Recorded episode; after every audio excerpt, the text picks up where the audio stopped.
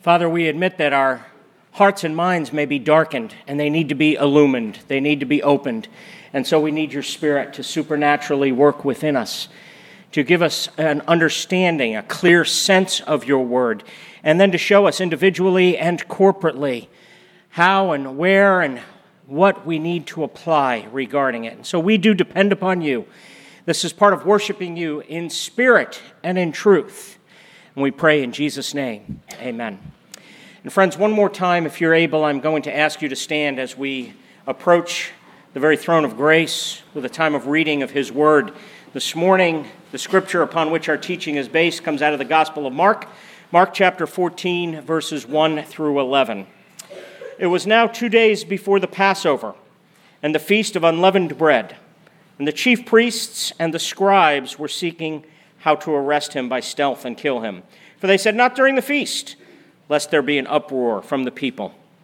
And while he was at Bethany in the house of Simon the leper, as he was reclining at table, a woman came with an alabaster flask of ointment of pure nard, very costly, and she broke the flask and poured it over his head. There were some who said to themselves indignantly, Why was the ointment wasted like that? For this ointment could have been sold for more than 300 denarii and given to the poor. And they scolded her. But Jesus said, Leave her alone. Why do you trouble her? She has done a beautiful thing to me. For you always have the poor with you, and where, whenever you want, you can do good for them. But you will not always have me. She has done what she could. She has anointed my body beforehand for burial. And truly, I say to you, wherever the gospel is proclaimed in the whole world, what she has done will be told in memory of her. Then Judas Iscariot who was one of the twelve, went to the chief priests in order to betray him to them. And when they heard it, they were glad and promised to give him money. And he sought an opportunity to betray him. Friends, this is the word of the Lord, given by the triune God of love because he loves us. You may be seated. Well, I know the Super Bowl's tonight, but something's on after the Super Bowl. How many of you, let me ask this question, Fans of This Or Us, This Is Us out there. Anybody? You're kidding me. More people in first service watch This Is Us? Jamie, it's you and I. Again, nobody else, this illustration is going to fall flat on its. Okay, Laura's over. I was really getting nervous for a second because I'm like, I have an entire illustration, it's going to fall flat. So, you know, I'm never sure what to do. That. Bear with me because I'm not throwing out the sermon, and this is the opening illustration for the sermon. Let me go back and tell you a little bit. Maybe you'll want to see the show This Is Us after I give this little plug. It's, I mean, it's a big deal. It's on after the Super Bowl. At least DVR it. The show is about a family, the Pearson family, okay? Jack and Rebecca, they're the parents. They have three kids. Kevin, they're all twin, uh, well, two twins and an adopted. Uh, Kevin, Kate, and Randall. And it's the story of their family. Now, okay, 98% of you haven't seen it, so spoiler alert. If you had seen it, this was on in season one, and I wouldn't be spoiling it for anyone. But Jack, the family patriarch, we see, because the show's done through a series of flashbacks, very creatively done. And Jack, the family patriarch, main character of the story, dies. And what you have is all of these different clues how it happened, when it happened Okay, for the three people who watched it, did you get rid of your crock pots? Anybody get rid of their crock pots after? He dies in a fire and it's by the crock pot having a short. So inside, you know, for those of you. But the bottom line, because tonight's the big episode, they're basically saying after whoever you're rooting for, the Eagles win or the Patriots win, you've got to have your box of tissue out because this is tonight the culmination of everything that has been leading up to tonight's the night Jack dies. And so they've been leading up to it. Now you're sitting here going, okay, not only did that illustration fall flat on its face, but what in the world does that have to do with the Gospel of Mark? I'm glad you asked, because that's exactly what I'm going to tell you right now. We have said and we've seen, we've structured our entire study of the Gospel of Mark this way that the Gospel is divided into two halves. The first half, chapters 1 through 8, is all about the question who is Jesus? The gospel, Mark chapter 1, verse 1 begins the beginning of the gospel of Jesus Christ, the Son of God. Who is this Son of God? And so we see him healing lepers, feeding 5,000, calming a storm, choosing his disciples. We see all these things are about who he is. And then chapters 9 through 16 basically says, What does this Son of God come to do? What is his agenda? What is his mission? What did he come to accomplish? And we learn that he came to be a servant. And to serve in a very unique, particular way, to give his life, his life as a ransom for many. In other words, he came to die. And we're told Jesus three times predicts his death. So, like this is us, and this is just an illustration, it's not like it in any other way. But we're told what the culmination, what the climax of the gospel is all about, where everything is leading. And then we're given hints and we're given clues, and the plot thickens and the drama intensifies, moving up to that moment, that climactic moment of the death and resurrection of Jesus Christ. And what we're seeing is we're going through chapters 9 through 16, and we're in chapter 14 now. And we'll be doing this up until Easter, where Easter Sunday we'll be looking at Mark chapter 16. The drama is intensifying, the plot is thickening. And this passage in particular shows us the nature of our heart and the nature of faith. And it shows us two things where the plot is thickening, the drama is intensifying, but two things about understanding your heart. It shows us first that a dark treachery lives in each of our hearts. And second, that can lead to being surprised by unexpected scandalous grace. Dark treachery and surprising grace. This passage is another example. I've said this many, many times as we've been going through this of a literary technique that commentators point out that Mark is fond of using. It's called a sandwich technique. Sandwich technique, where, first of all, in verses 1 and 2, you've got first the chief priests and the scribes looking for a way to arrest Jesus to kill him. They're looking for him by stealth because they don't want to cause an uproar, a riot around the time of the Passover and the Feast of the Unleavened Bread. Inserted, and I call this the meat and cheese of the sandwich, so to speak, followed by Mark inserting a story about a woman, woman he doesn't name, who anoints Jesus with very costly, very expensive ointment. And Jesus says what she's doing is very significant. She's anointing his body for burial followed by then verses 10 and 11, once again, the dark treachery of the plan of Judas conspiring to betray Jesus.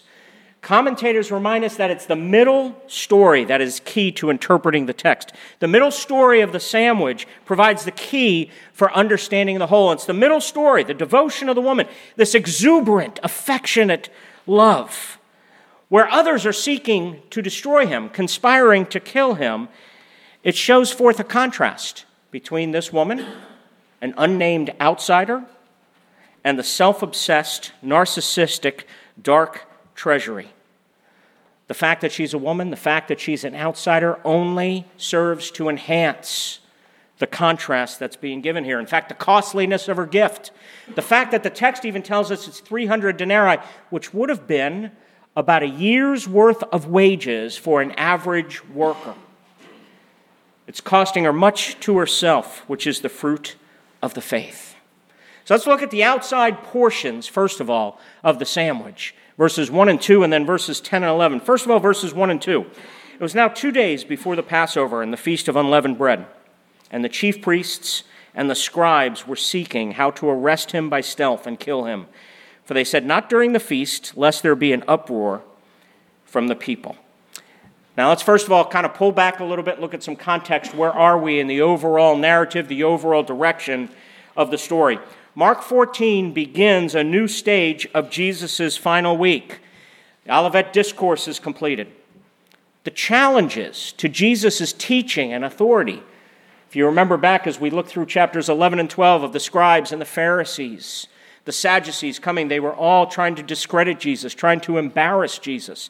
All of these challenges have been met. And now we're in the time of the final series of events in Jesus' final week that will culminate in his crucifixion and three days later, his resurrection.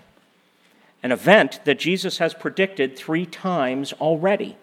So you can see the entire arc of the narrative is moving in this direction. One commentator put it this way he says, If storm clouds are gathering over Jerusalem, in chapter 13. In chapter 14, they are coming together over the head of Jesus. The parallel between the two is extremely important because the fate Jesus has predicted for the temple, which is its destruction at the hands of pagan enemies, is precisely what will now happen to him. And understanding this connection, understanding this parallel, is extremely important between the destruction of the temple and the destruction of Jesus. So, for example, in the Gospel of John, you have in the early chapters of the Gospel of John Jesus cleansing the temple. And he's answering charges put to him by the Jewish authorities. So in verse 18 of chapter 2, it says, What sign do you show us for doing these things? And then Jesus answers them Destroy this temple, and in three days I will raise it up. And the Jews, of course, are perplexed by this. They say, It's taken 46 years to build this temple, and you will raise it up in three days? John inserts, verse 21, but he was speaking about the temple of his body. The fate of the temple, destruction, and the fate of him, destruction on the cross, are the same. Destroy this temple will happen to both the physical temple in AD 70, it will be destroyed, and to Jesus on the cross. One difference Jesus says his temple, his body, will be raised up in three days. Certainly not what anyone saw coming. And that refers to the temple of his own body, and that has two references. His body, of course, has two references. One is obviously his own very physical body that will be raised from the dead, but the second is, is his body, the body of Christ, the mystical body of Christ, the church who we are, the temple of the Holy Spirit, the very temple of God. A temple will be raised up, a new people will be born, a reimagined, reformed Israel. Born anew of every tribe, every tongue, every culture, every people, every nature. And so from this point forward, Mark's narrative, Mark's story, is entirely focused on the coming crucifixion and resurrection of Jesus. And where we are now in the final week of Jesus is it's two days before Passover and the Feast of Unleavened Bread. Passover, which was the great pilgrimage and festival commemorating Israel's exodus, their liberation from Egypt, from the land and condition of slavery. As one commentator put it, the Feast of Unleavened Bread, which commemorated the hasty departure of the Israelites from Egypt when there was no time to show for the to show the dough to rise he calls this Passover freedom time, that our redemption, our liberation, our freedom is won at the cost of the death of the firstborn. And the setting that Jesus is choosing for the final conflict between the freedom movement he had been spearheading and the new pharaohs, the forces both of pagan rule and of temple misrule, is at the time of the Passover and the feast of unleavened bread. And so in verses 1 and 2, when Mark is setting the context, telling us where we are, and here you have the chief priests and the scribes conspiring, the back half of the sandwich, look with me at verses 10 and 11, show how it will take place. Then Judas Iscariot, who was one of the twelve, went to the chief priests in order to betray him to them. And when they heard it, they were glad and promised to give him money and he sought an opportunity to betray him. Here's Judas plotting to betray Jesus.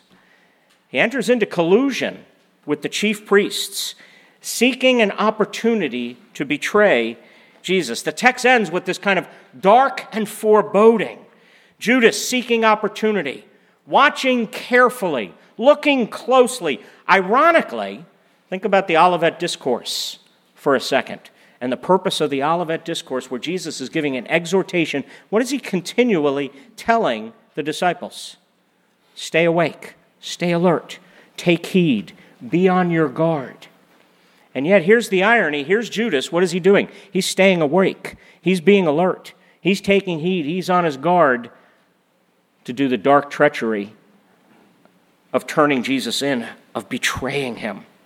And I want you to think about something for a minute as we try to apply this to our own lives.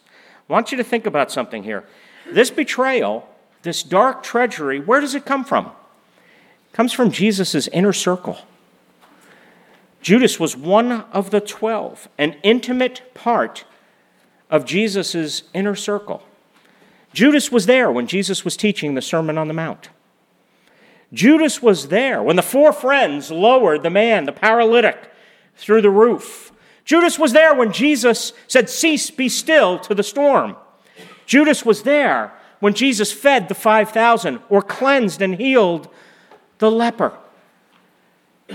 Judas was there and did life, walked with Jesus, lived with Jesus, did life with Jesus for the last three years, and yet, do you understand your own heart? Intimately, do you know that you're capable of the same dark treachery? That the dark treachery that was in Judas lives within you and lives within me? One of the things we need to recognize this is application is that proximity to Jesus does not guarantee real personal, authentic faith in Jesus. It's kind of a scary thing. You could be very close to Jesus, attending church for 40, 50 years, all your life, attending church, being a part of things, coming to the activities. You can be doing all of these things very close to Jesus, like Judas was, and not have a real, personal, regenerate, authentic faith in Jesus. Do you understand your own heart? Because then there's surprising grace. The heart of the narrative is verses 3 through 9. The real point of the narrative is the meat and cheese in the middle of the sandwich. Look with me at verse 3. And while he was at Bethany, in the house of Simon the leper, as he was reclining at table, a woman came with an alabaster flask of ointment of pure nard, very costly. She broke the flask and poured it over his head. There were some who said to themselves indignantly, Why was this ointment wasted like that? This ointment could have been sold for more than 300 denarii and given to the poor. And they scolded her. But Jesus said, Leave her alone. Why do you trouble her? She has done a beautiful thing to me, for you always have the poor with you, and whenever you want, you can do good for them but you will not always have me. She has done what she could. She has anointed my body beforehand for burial. And truly, I say to you, wherever the gospel is proclaimed in the whole world, what she has done will be told in memory of her. All right, now the context of this Bethany is about two miles from Jerusalem. It's on the east side of the Mount of Olives. It's probably, more than likely, kind of where Jesus was keeping his home base in the final week of his life. And commentators kind of speculate about this. They're not quite sure, but they speculate if this is the same account that's found in John chapter 12, verses 1 through 8, then this would quite possibly be Mary, the sister of Martha and Lazarus.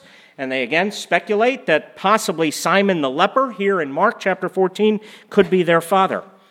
One of the things commentators, and this is their insight that they point out here, is the theme that Mark is highlighting, and that is the theme of insiders versus outsiders. Part of what makes grace so scandalous and so surprising is look with me at the things that show this contrast between insiders and outsiders. Mark makes a point of saying this was Bethany.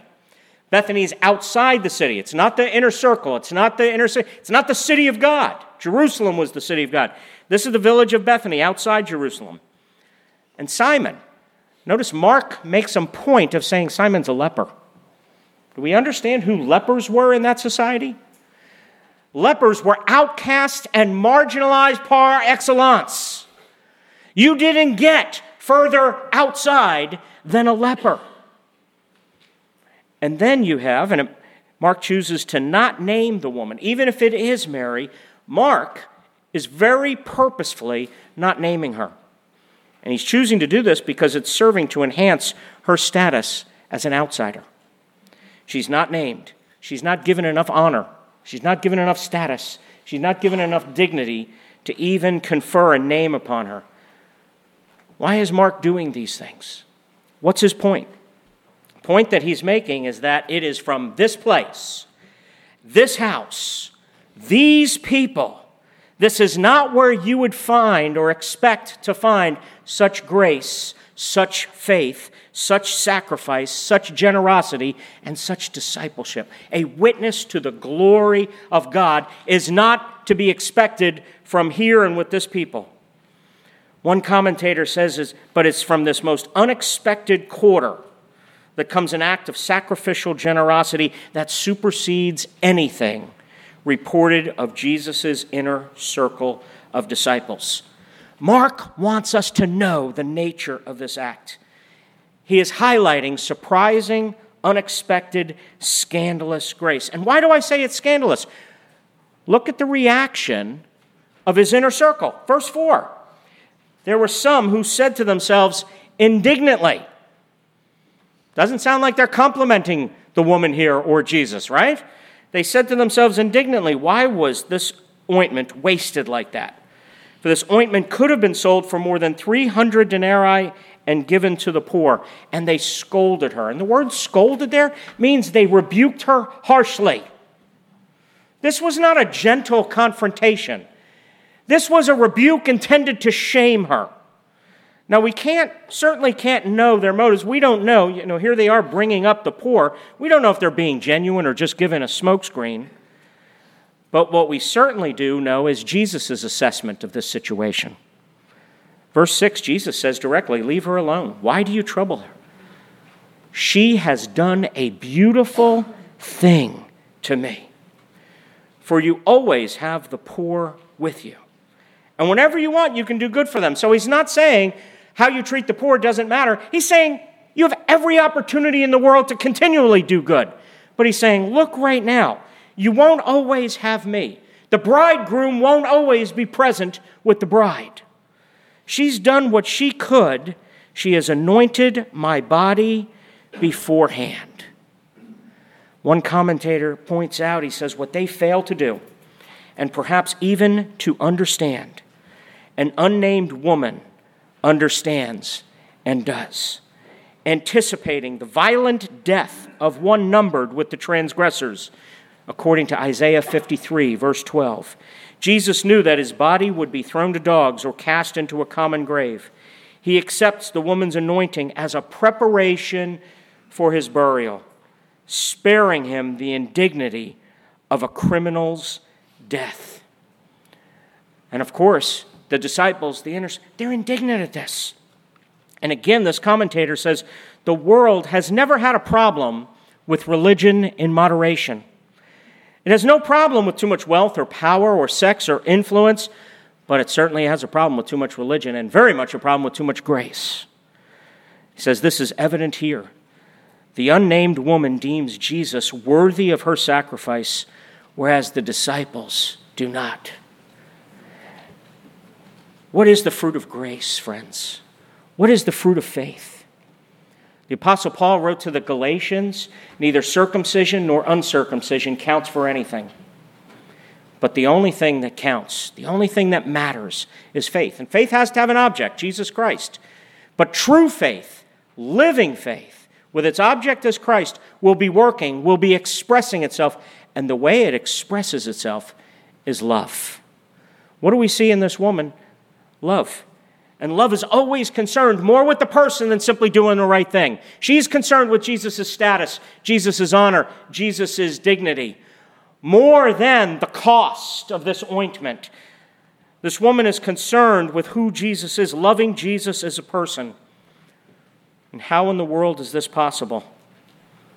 Only if you know you were loved first.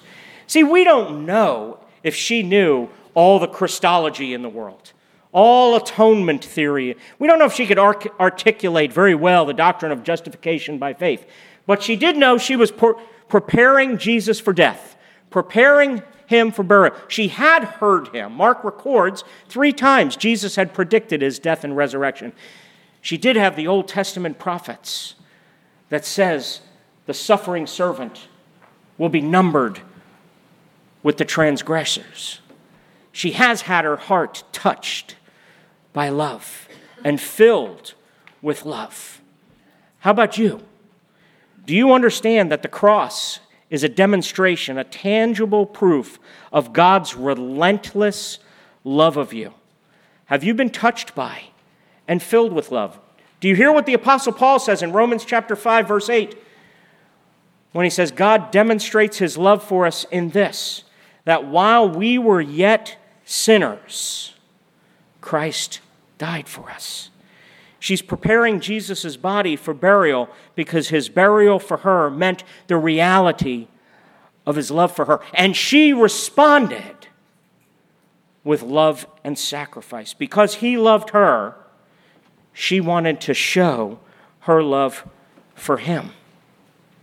I want to close with a story that illustrates the extravagant love of God for us. It's a story, and I don't want you to overreact when you hear the name because I want you to pay attention to the story, okay? It's a story that was given by Tony Campolo. Now, I don't advocate his politics, and I don't want us to go there at all, but it's a story of the extravagant love of God. He tells the story of a trip he took to Honolulu in the mid 80s. And because he was flying from Philadelphia to Honolulu, he was crossing many time zones. He was crossing the Pacific Ocean. He was jet lagged. And so he found himself awake and needing breakfast at 3.30 in the morning. Couldn't sleep. So he goes from the motel and he goes to a kind of a greasy dive of a diner of a place to order, you know, breakfast of champions, he says, donut and coffee. And so he's awake. And in walk eight to nine prostitutes and he decides, or at least he says he what he decides to do, the best thing is to get out of there. But as he get, is getting ready to leave, he overhears one of them say, Tomorrow is my birthday. I'll be 39. And another one kind of tears into her, saying, So what? What do you want me to do? Throw you a party? Bake you a cake? You want me to sing happy birthday? And so they kind of shot back at each other. Tony Campolo says he hangs back looks around till they leave, and then he asks the guy who runs the place if these people come in every night. To which the guy said, Yes, every single night, 3:30, like clockwork, they come in here. And he suggests, he says, What if we throw a big birthday party for her tomorrow? I'll foot the bill. I'll do everything. He says he makes all the arrangements, he decorates the diner, the chef bakes the cake, somebody gets the word out on the street. The next night, 3:15, every prostitute in Honolulu shows up in the place. They come in. And 3:30 on the dot, the door of the diner swings open and in comes this girl and her friend. They all scream because Tony Campolo was emceeing, and as everybody, they scream, Happy birthday. And he says, Never have I seen a person so flabbergasted, so stunned, so shaken her mouth fell open. Her legs seemed to buckle a bit. Her friend grabbed her arm to steady her. As she was led to one of the stools along the counter, we all sang happy birthday. She couldn't even blow out the candles on the cake. She was so overwhelmed, she asked if she could just keep the cake for a little while. The crowd was stunned into silence. Not knowing what else to do, Campolo said, Well, what do you say we pray? And he prays. He prays for their salvation, for God to turn her life around. At the end, the chef turns to him with a trace of hostility in his voice and says, You never told me you were a preacher. What kind of church do you belong to? To which Campolo replied, I belong to a church that throws birthday parties for prostitutes at 3:30 in the morning. This woman recognized Jesus was about to die. She's preparing very specifically his body for burial. Do you recognize that the book of Hosea in the Old Testament is all about God? Talk about strange commands that don't make sense. Read the book of Hosea. God commands Hosea, a prophet, to go marry Gomer, a prostitute. And the prophecy is all a story about how we, the church, are basically prostitutes.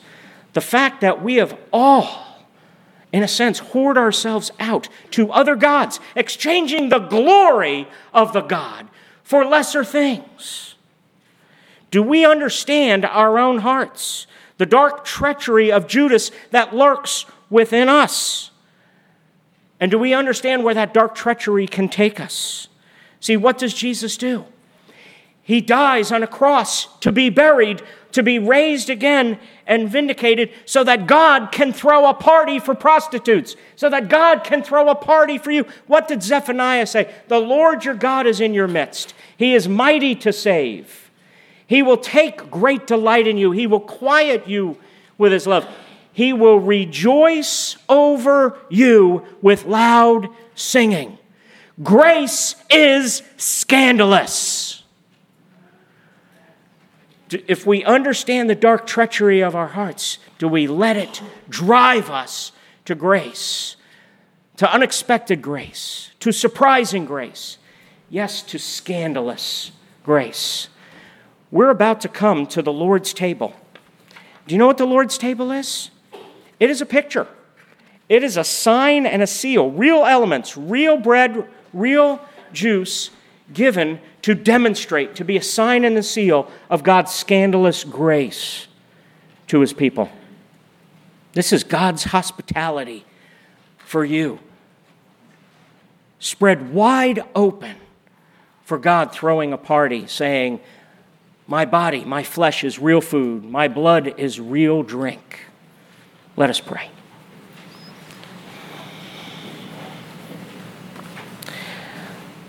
Father, I pray that we would see both the dark treachery of our hearts, but we wouldn't stay there. That we would see your scandalous grace and we would surrender to your scandalous grace. Father, it is offensive. May we be offended at the right thing. May we surrender to your grace and may we taste of your grace now as we come to your table where you generously open wide your heart to us. In Jesus' name, amen.